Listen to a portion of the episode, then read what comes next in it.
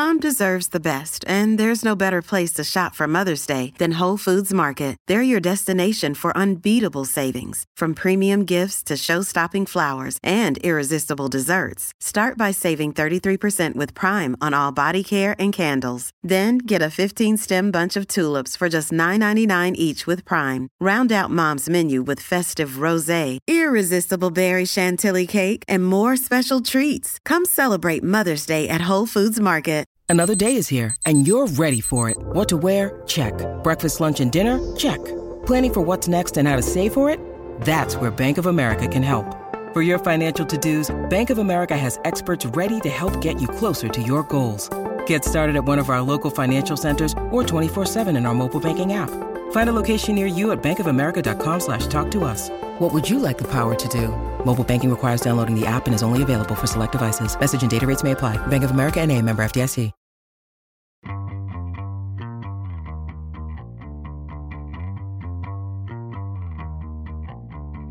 Welcome to the Sports Media Podcast. I'm your host, Richard Deitsch. My producer is Patrick Antonetti. One guest this week is Chantel Jennings, and she's been terrific on all things women's basketball for The Athletic, including uh, a lot of stories recently on Tara Vanderveer, the Stanford coach who broke the all time coaching wins mark uh, over the last couple of days. Pretty amazing accomplishment. In this podcast, Chantel discusses the NCAA deal with ESPN for all their the different sport championships outside of men's basketball and college football. Uh, we get into whether that was a good deal for women's basketball. Should the sport have been broken up? Uh, what has to happen next? Uh, she's a, she's a she's an expert on this topic and was terrific. We also got into the teams that she likes as we head deeper into the season. We did tape this a couple weeks ago, so since we taped this, USC did beat UCLA. So just a heads up on that. But um, Chantel Jennings is great when it comes to women's basketball and she's next coming up on the Sports Media Podcast. All right, as I said at the top, we bring in Chantel Jennings, my colleague from The Athletic. She's a senior writer who covers women's basketball. If you're a fan of the sport, an essential read. Welcome, Chantel. Thanks, Richard. All right, so you um, you were all over the deal that the NCAA signed with ESPN eight year deal, uh, $920 million overall on that deal. ESPN gets, you can correct me if I'm wrong, by the way, on any of this, um, 40 NCAA championships, 21 women's, 19 men's. The deal obviously does not include men's basketball. The deal obviously does not include college football. The deal's worth an average of $115 million annually. ESPN picks up the production and marketing costs. The deal runs through 2032, which is important to note because that's when the March Madness for the men's side ends. And it's roughly three times the value of the current contract that expires in 2024. Okay, so now I bring you in on this. Um, you've written a lot about what the NCAA may or may not have done with um, this championship deal, and then specific to women's basketball, which was kind of the jewel in this. They decided to stay with ESPN and they decided not to open women's basketball up for bidding. Uh, now that it's shaken out, what's your big picture view of this? I think ESPN got a pretty good deal here. Um, to value this at 115 million over eight years, you know, that's kind of the issue that specifically when you talk about women's basketball that we got into with the last deal, which ran, you know, what 13 years, people were upset, rightfully so, that you know 29 championships were being valued at 34 million. You know currently as it sits charlie baker the ncaa president says that women's basketball is valued at 65 million a year in this. Right now that is up almost tenfold from what they were worth under the previous deal. But i think we can both say pretty pretty clear-mindedly that 65 million is going to be way underselling women's basketball 8 years from now. And so i think it sort of kicks the can down the road a little bit. So you know women's basketball fans, coaches can have a little bit of joy and what this means in terms of the money that it brings in. But I think ultimately, five years, six years from now, it's going to be sort of the same conversation in terms of why is this deal eight years long? Why did they sign an eight year long deal when women's basketball and other sports too, right? Women's volleyball, gymnastics were on the rise in such a way. So it's it's a good deal for ESPN. I think it's a pretty good deal for the NCAA too in terms of getting 40 championships on TV.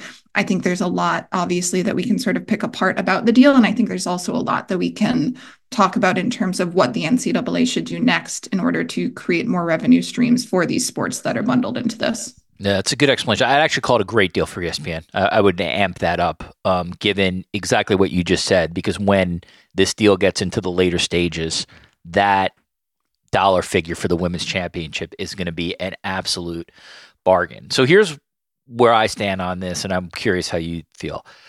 There's no doubt that ESPN is far and away the best steward for women's basketball. Like I think if you're just going to be honest, um, they've been the most important media entity when it comes to women's basketball. They've grown the sport massively. They've invested in it. They care about it. Their production is excellent. I still would have liked to have seen the tournament, Chantel, go up for bid, just because I really would have been curious to see what someone else would have bid on it. But I, I still would have wanted it to maintain with ES, you know, sort of stay with ESPN. So that's not always the way business works, but I kind of wish it was.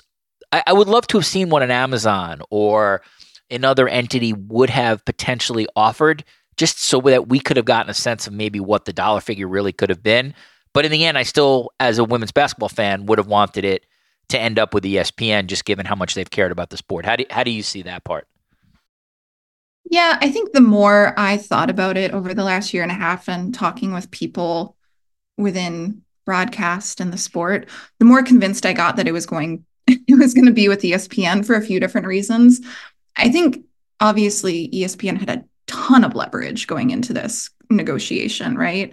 Um, and the more I thought about it, the more I was like, I don't think it's going to get out of that exclusive negotiating window because I think the NCAA and ESPN understood the risk in handing off this tournament to a platform or a network that has never broadcast a tournament like this before. The women's tournament is pretty unique in that that first and second round with home hosts, there's 16 different sites. And so to sort of hand off this crown jewel that the NCAA has to an Apple TV or an Amazon Prime or whomever sort of comes in and you know, even if they threw 80 or 85 million dollars at the NCAA for women's March Madness, like how confident can you be that there aren't going to be any mess ups along the way that are going to ultimately hurt the value of the tournament and hurt the growth of the sport? And so i think that was probably something that was really firm in charlie baker and the ncaa's mind through all of this. And i think the other piece that as i spoke with people that was interesting with espn keeping it keeping the postseason tournament was that ESPN is also the most committed regular season partner. And through the season, even now, we're seeing them ramp up the coverage and sort of the previews for the postseason, for the tournament, you know, the march to Cleveland, all of this sort of thing, right? If they don't have the tournament, is there really going to be that level of promotion for women's NCAA March Madness through the regular season? And does that also inherently then hurt the growth of the sport and hurt the women's tournament? And so I think there were a lot of risks going elsewhere, a lot of unknowns going elsewhere. Ultimately, I think would have would have made the most sense for women's basketball would have been a shorter deal because three, four years from now, let's say, there might be another broadcast partner who could have proven, yes, we can handle this tournament. Yes, we'll be able to handle marketing through the regular season. We're going to step up, step up and broadcast these huge regular season games as well to make sure people know where they can watch the tournament. So, you know, I thought another platform maybe could have proven that in the next four years. But again, the eight year deal is a very lengthy deal. I think you can look at it in, in, both ways. That's also ESPN committing to something as a true partner for the next eight years, but it also leaves the Apple TVs and the Amazon Primes and those sort of on the outside looking in. You know, now I guess they have eight years to prove that they can put on a tournament the size of Women's March Madness. Yeah, the world's gonna be very different then uh, in terms of just how we consume stuff. Uh, but you'll be writing about that, and I won't. Hopefully, I'll be somewhere warm at the when that when that when that contract ends. Um, one of the things that I do like, uh, or you know, when I read this in terms of sort of the agreement, is that women's basketball, women's volleyball, women's gymnastics are all guaranteed to air on ABC. Um, right that's big. You know, one of the things that, man, did I beat this drum, or at least I try to beat this drum forever from Sports Illustrated to now, is to put these games on ABC, uh, particularly the the women's championship game in women's basketball, obviously a sport I covered and care about, because it really, you know, as someone who had covered media, it, and you know this too, like it really makes a difference. Like it, it game changes viewership. And then what the game change changing viewership does is bring awareness, bring more bring more dollars into the sport, helps legitimize the sport as a business play. And the culmination of all this, of course, was this year, this past year, when 9.9 million people uh, watched LSU Iowa in the title game, and that's the kind of viewership number that like a college football game would get. And so I imagine, like me, Chantel, you saw that and you were like, all right, this is very, very cool. Because even in a world where, you know, people are cord cutting and less young people watch network television, that makes a gigantic difference to be on ABC versus an ESPN or an ESPN2. 100%. I think that's one of those things where if you're a sports fan, you have ESPN or you have access to ESPN. And so I think people that aren't paying as much attention to sort of the media side of this are like, well, I don't care if it's on ESPN or ABC, I get both. Um, but when we're talking about specifically from the NCAA NCAA perspective, growing the sport, making sure it gets in front of eyes, having it on ABC on a cable platform is huge for them. Um, making sure that these sports as well, the FC, FCS football championship, right. um, in addition to what you said, having all of these what they see as high growth sports more accessible. I mean, it's sort of been what I've said from the beginning. Like, if you broadcast it, people will watch. It's what we see why, you know, cornhole or pickleball, like why these things people are becoming fans because for whatever reason they're being put on these, you know, higher level of broadcast services. People are watching it. The same is true for women's basketball. And, you know, you pointed out the title game last year. A big bump in that 9.9 million was because it was just so much more accessible to people in addition to the fact that there were more there was more coverage through the season and leading up to it and the storylines were really compelling and people wanted to watch these amazing athletes but also you know espn made it easier for people to find and watch the last thing i want to ask you about in terms of the deal and then we'll get to women's basketball this year is you wrote about this pretty interesting just um, what you think then you wrote a column this is really good like sort of the next step in your opinion should be uh, the ncaa and charlie baker specifically uh, incentivizing the women's tournament by giving by by sort of giving money uh, money to the teams slash conferences that end up um, advancing in this tournament, which is what happens with the men. And then the coaches, you probably explain this better than me. And then the coaches would argue that, well, this if money comes into the athletic departments, this then convinces my athletic director to spend more on my women's basketball program, which then again just adds to increasing the sport's visibility, increasing the athleticism of the players, et cetera, et cetera. Correct? Exactly. This is like the I guess inside baseball for sports media stuff, where it's like sort of into the nitty gritty of these contracts. But I think if you are specifically a women's basketball fan, or this also, um, you know, for any sports fan within the 40 uh, championships that are in this deal, this is important to you, not necessarily the units part, but the second part that I wrote about, which was the third tier of um, sponsorship partners. But the units, yeah, it's something that the men's tournament has had for decades now, where for both an appearance within the tournament and every win, that team's conference receives money. Last year was about $2 million per win and appearance. And so you have a conference like the SEC, which didn't have a single Elite Eight team you know, the SEC brought home $34 million for March Madness last year on the men's side. The women, which had South Carolina and LSU in the Final Four, and LSU as the ultimate national champion, brought home $0 for that. And so, with this increase in revenue from the deal specifically, like I said, Charlie Baker has valued women's basketball at 65 million, up from six to seven within the previous deal. You know, that's a tenfold increase. There should be money here to create some sort of a unit structure that rewards conferences of these teams. Um, and that ultimately shows athletic directors and you know stakeholders within the conferences like let's invest in these women's basketball programs and the other side of that which is like this was the it was such a challenge sort of writing about this because it's so boring but it's also so important and you know my editor and i were like how can we write about this in a way that is compelling to people when it's ultimately just sort of this boring marketing shit but like there is currently, as it sits, the sponsorship or the corporate sponsorship partnerships that exist for the NCAA championships are negotiated by CBS and Turner Sports. That was a deal that the NCAA made with them and the March Madness for the men's side and within that deal. But there's not a third tier. And so basically, the barrier for entry for anyone who wants to be a part of the championships from a branding, from an activation standpoint, the barrier is just too high for most companies. And so you have the Coca Colas and the Marriotts of the world that can afford this.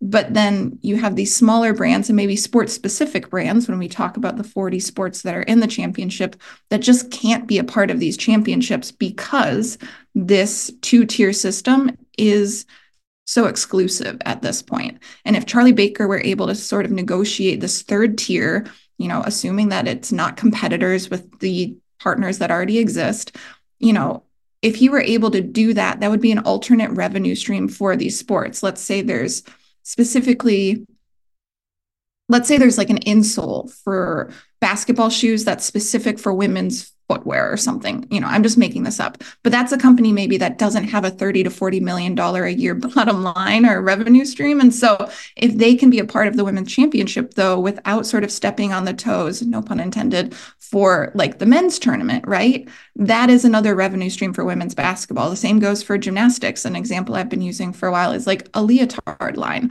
That is not something that CBS or Turner Sports needs to feel like is going to pull money away or pull eyes away from the broad scheme of things. Like Coca Cola isn't going to be annoyed about that if some leotard company is promoting their leotard at the Women's Gymnastics Championship. But that is an alternate revenue stream for that sport, which in turn can help that sport grow because the biggest driver of growth for college sports is money. So the more revenue streams and the more money you can bring into these sports, these high growth sports, the better it is for the NCAA. And so those are the two things that I think Charlie Baker needs to get over the finish line. And as I've talked with coaches over the last few days, you know, that's also, you know, the unit specifically is front of mind. And um, the third tier of, of partnerships is also important. It's interesting. I, I, m- many people have not written about that. So thank you for that explanation. Hey, it's Ryan Reynolds, and I'm here with Keith, co star of my upcoming film, If, only in theaters, May 17th. Do you want to tell people the big news? All right, I'll do it. Sign up now and you'll get unlimited for $15 a month in six months of Paramount Plus Essential Plan on us. Mintmobile.com slash switch. Upfront payment of $45 equivalent to $15 per month. Unlimited over 40 gigabytes per month. Face lower speeds. Videos at 480p. Active Mint customers by 531.24 get six months of Paramount Plus Essential Plan. Auto renews after six months. Offer ends May 31st, 2024. Separate Paramount Plus registration required. Terms and conditions apply if rated PG.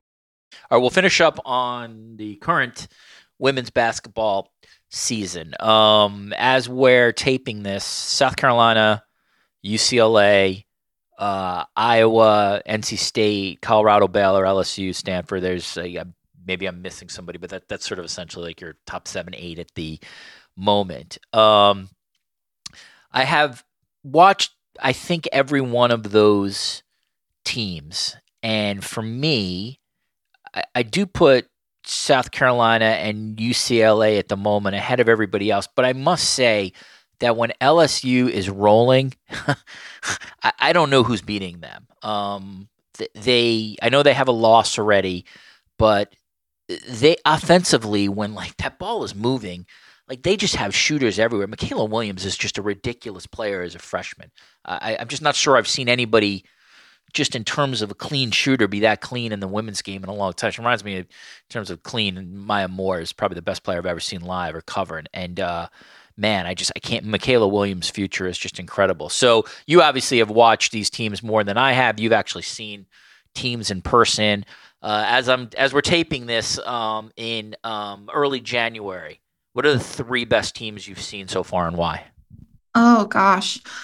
I mean, I agree with you in terms of South Carolina and UCLA being sort of 1A and 1B at this point. They played last year. Um, and so I think there's going to be an interesting potential for a rematch because there's going to be some familiarity with those two teams. But also, South Carolina is so different this year um, in terms of, you know, you talk about the offensive weapons that LSU has. I mean, South Carolina is just silly. Um, and again, they're a team like like UCLA, they sort of have a huge presence within the paint with Kamilla Cardoso. Um, and then UCLA has Lauren Betts. And so I think those two teams to me feel, um, you know, like 1A and 1B.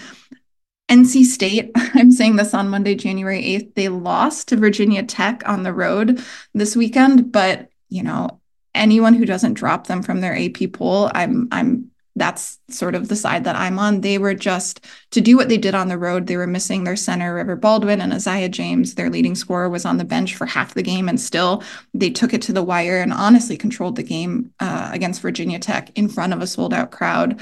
Um, Zoe Brooks was fantastic. Um, another freshman, another freshman that people should be aware of, and so I think those three teams to me are are the top three as it sits right now. But then, sort of what is amazing about women's basketball this year is the depth beyond those teams. And, you know, you've covered the tournament so many times. The best team doesn't always win. The team that's prepared doesn't always win. And you sort of think about the teams that have enough weapons to sort of capitalize on momentum and drive. And I think this year, more than any other year that I've covered women's basketball and, and watched women's basketball, it just sort of feels like the depth of those teams in that next grouping where you think, my God, there there are several teams I think that if they catch fire like LSU did last year in the postseason, could win this thing in April. Yeah, I like. I'm. all, I don't know if you agree with me on this, but I actually like an early loss for a team because I think it like gets the coaches like really to get on the players.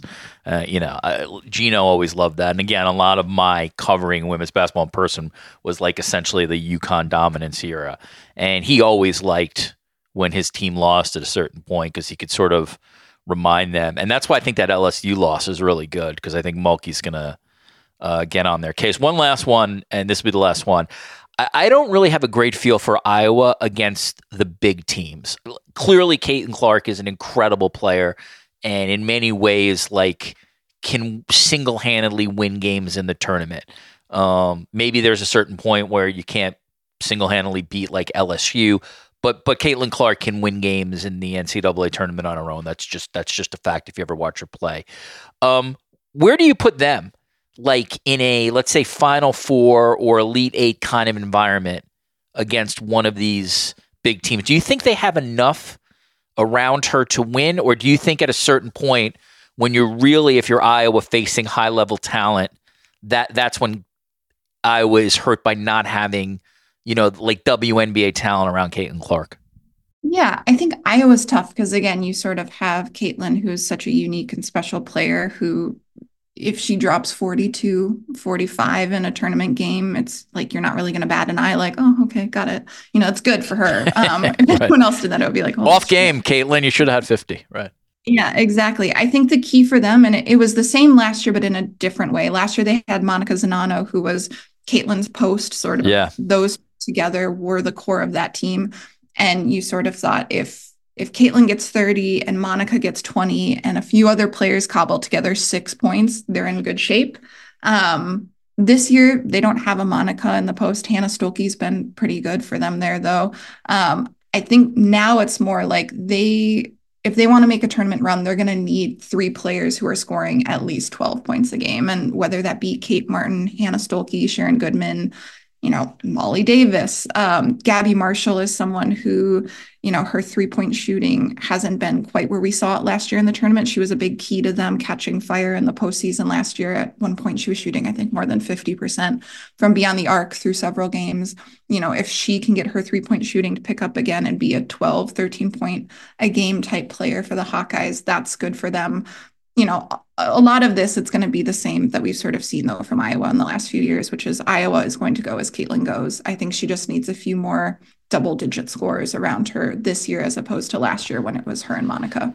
The only thing I'll say is this like, I, the game has changed. There's so much more. There are just so many more great players than there were in the '90s. It, it, it's just, it's in many ways like a different planet, a different sport. So I, I understand, but the tournament has had instances of a player of Caitlin Clark's caliber essentially just shooting her team to the to the final. Sheryl Swoopes is a perfect example of this. Like it has happened, and that will be fascinating to watch in the tournament because um, it just makes for such a great storyline. Let's say if Caitlin Clark has to play UCLA, or if Caitlin Clark has to play LSU. You know what you know what I mean? It's just it's like uh, I, I, it's a little i'm making i'm overstating it but like the idea of like one versus five is just kind of a cool narrative do you know what i mean mm-hmm. and yeah. um and i hope we see that like I, i'm rooting for iowa to get to the final four because i just think it stylistically will be so interesting to see them play a team that has much more depth and particularly like pro depth than them. Yeah. And I think so good points all around for listeners here who are maybe sort of catching women's basketball every so often. You know, the team that actually I'm so excited to see in the postseason is USC. Yeah, um, I agree. They have the best freshman in the country, and maybe four years from now, it'll be the best player. Um, yeah, in the country. I mean, maybe maybe a year. Yeah, maybe now. a year. You're right. You're right. you know, you mentioned Mikaylah Williams. This freshman class as a whole is just sort of bonkers. Hannah Hidalgo at Notre Dame is putting up like ungodly numbers defensively, like six steals a game. Um, her turnover rate is 28% or something. It's it's just crazy what she's doing on on both sides of the ball, but especially on defense.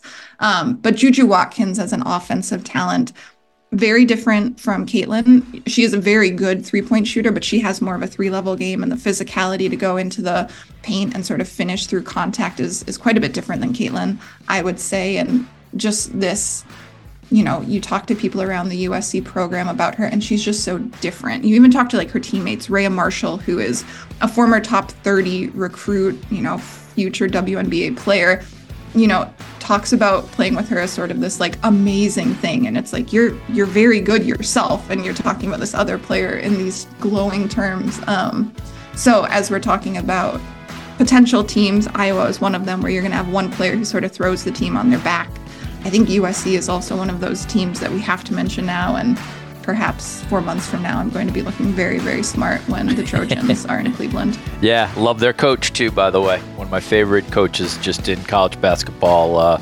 uh, who was awesome at Cal, then went to the pros, the NBA, and now back at, uh, at USC. Um, Chantel Jennings is a senior writer for The Athletic who covers women's basketball. Check out all her work on that site. You can follow her on uh, Twitter slash X as well. And if you're a women's basketball fan, um, I imagine you follow already, but if you don't, one of the essential people to read in the sport. Uh, Chantel, it's always great to catch up with you. Thank you so much for coming on and for your work. And uh, I'll definitely have you back as we get close to March. Thanks for joining me on the Sports Media Podcast. Thanks for having me. All right, back in the studio. My thanks to Chantel Jennings for coming on. If you like these podcasts, leave us a five star review and a nice note. That's how this podcast continues. Paul Finebaum was a recent guest. This week we had Alex Sherman of CNBC and the Boston Globe's Chad Finn talk about the Netflix deal and how that with WWE and how that might impact um, sports rights heading forward. Also got into Sports Illustrated in that podcast. Again, check the archives out. There should be some stuff uh, you like. Again, if you uh, if you like this one, I did have Karen Brodkin and Hilary Mandel on this podcast not too long ago, and they were the people, the deal makers, essentially in the room when it came to the NCAA deal. So you may find that interesting. I want to thank Patrick Antonetti for his hard work. Thanks to everybody at Audacy for their support, and thank you for listening. We'll see you soon on the Sports Media Podcast.